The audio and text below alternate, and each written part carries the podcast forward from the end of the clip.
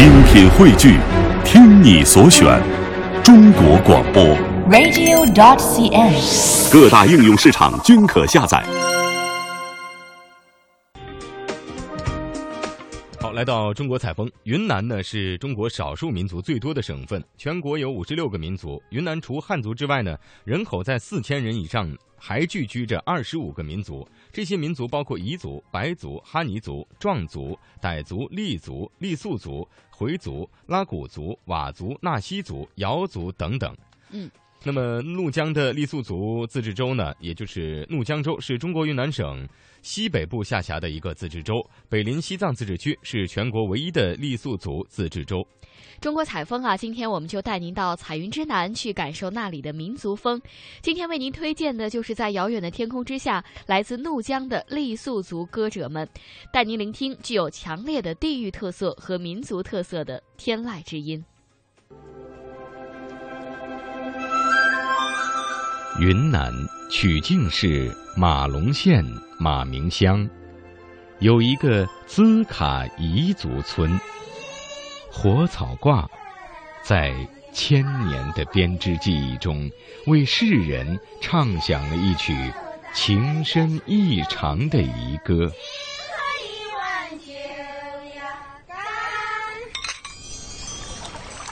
在遥远的天空下。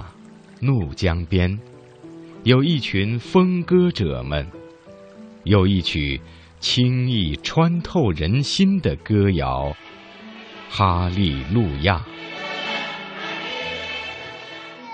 在古老的云南大理剑川，一年一度的白族万人歌会闻名遐迩。魅力中国，我们一起感受。彩云之南的民族风。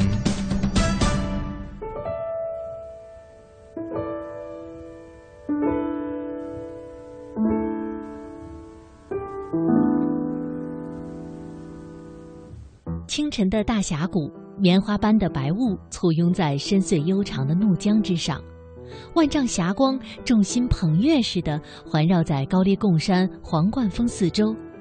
在海拔一千八百米的碧螺雪山之上，老母登村三十四岁的怒族老乡玉武林一大早就起来了，打扫庭院，收拾屋子，为远道而来的客人们准备早餐。九九年当时呢，来的客人基本上都是以省外和国外的居多，然后客人首先会找到我们家，然后我们就是留宿客人嘛，这样可以给外来的客人带来一些方便。在我们怒族传统里面是来者都是客，那时候呢，我们只有一栋传统的老房，我们把火塘边最暖和的这个床位都让给客人来住。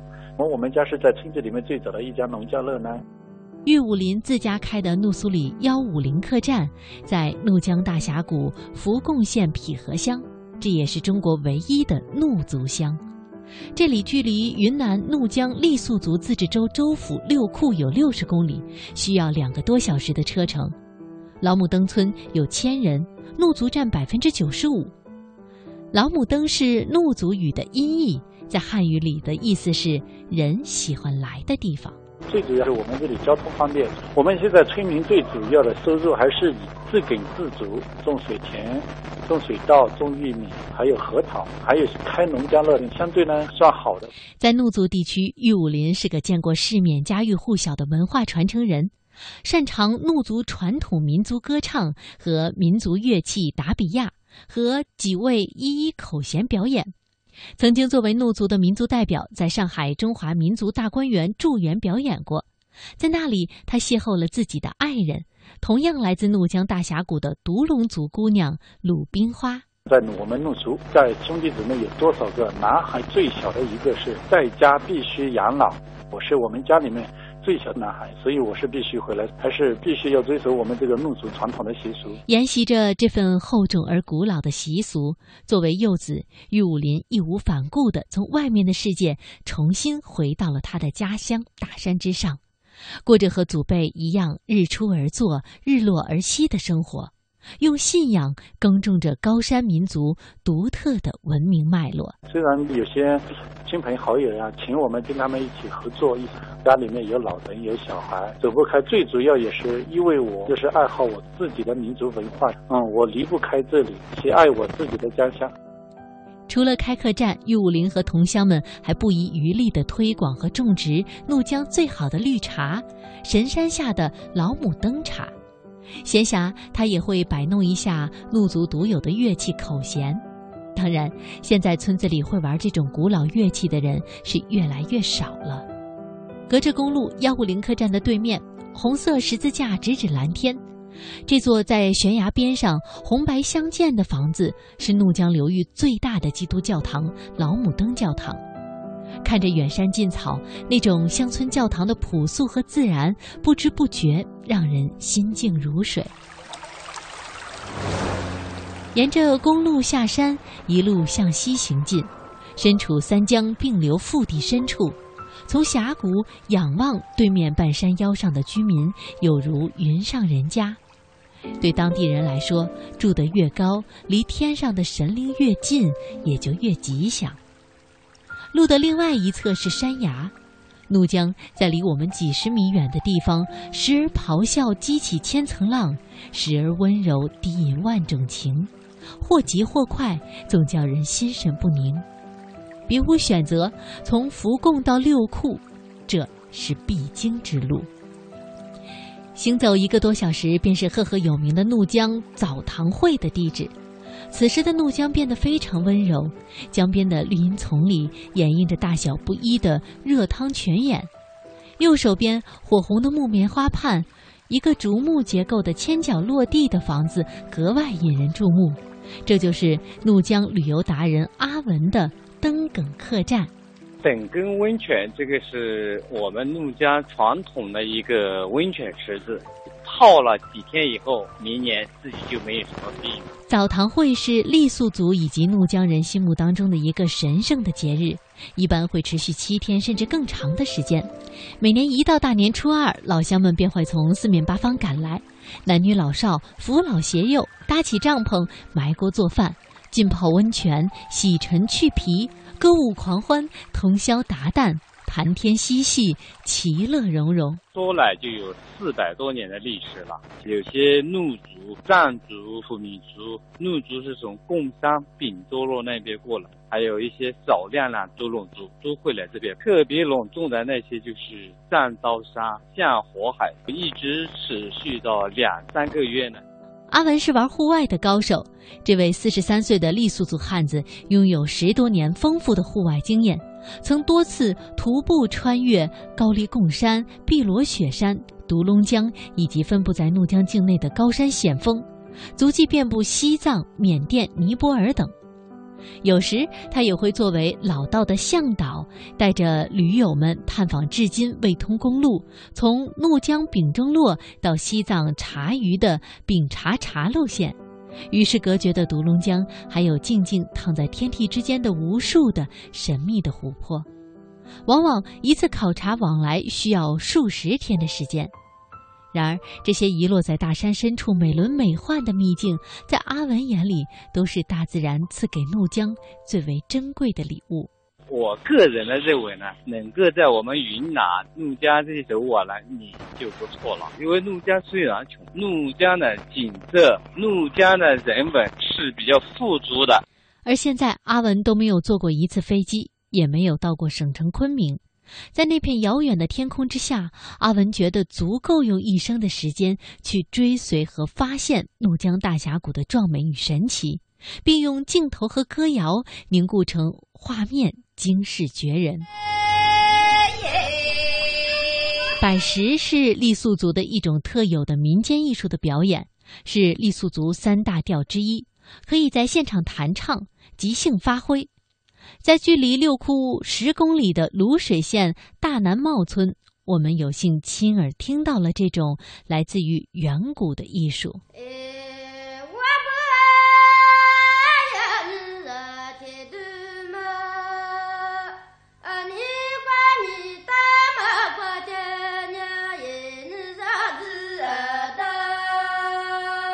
南茂艺术团何团长。我们艺术的从小就唱歌，我从小就唱，唱了四十多年。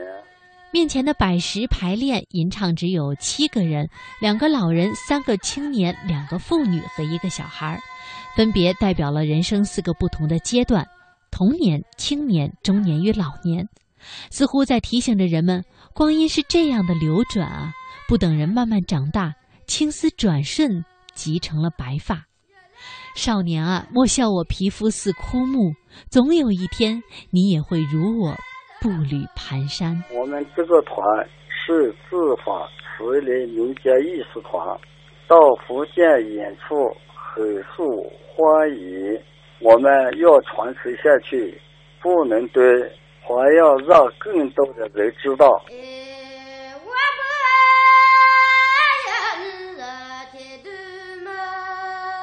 苍凉悠远的低吟划破夜空，诉说着生命的无常。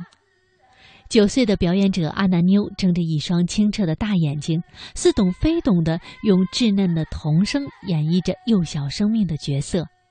别看她年纪小，已经到上海、深圳等大城市表演过，可谓是这里的小明星。上几年级？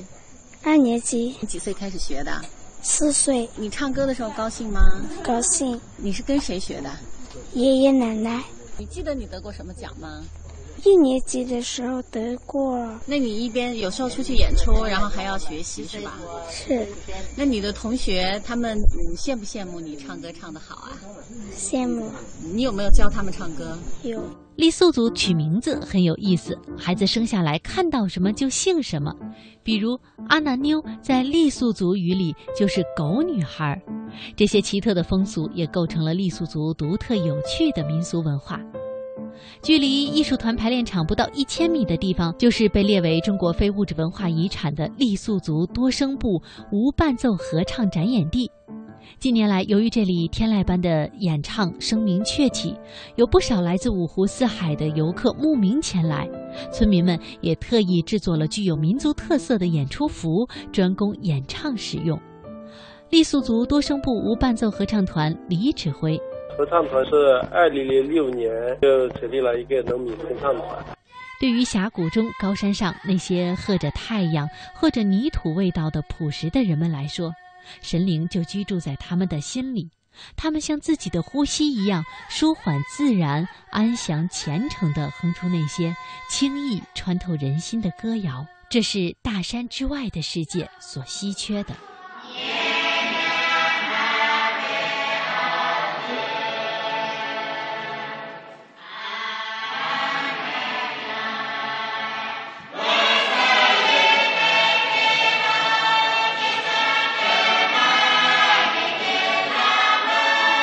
据说，圣经的翻译始自一位在大峡谷住了三十年的英国的传教士，他学会了用最标准的傈僳语陪同他的夫人，一位深受乡人尊重的女医生，最后病死在峡谷的山中。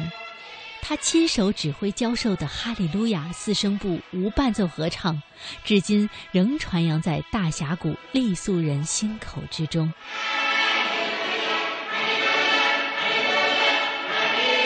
在这些动人音符里，脚下的这条怒江的大河仿佛也被活化了。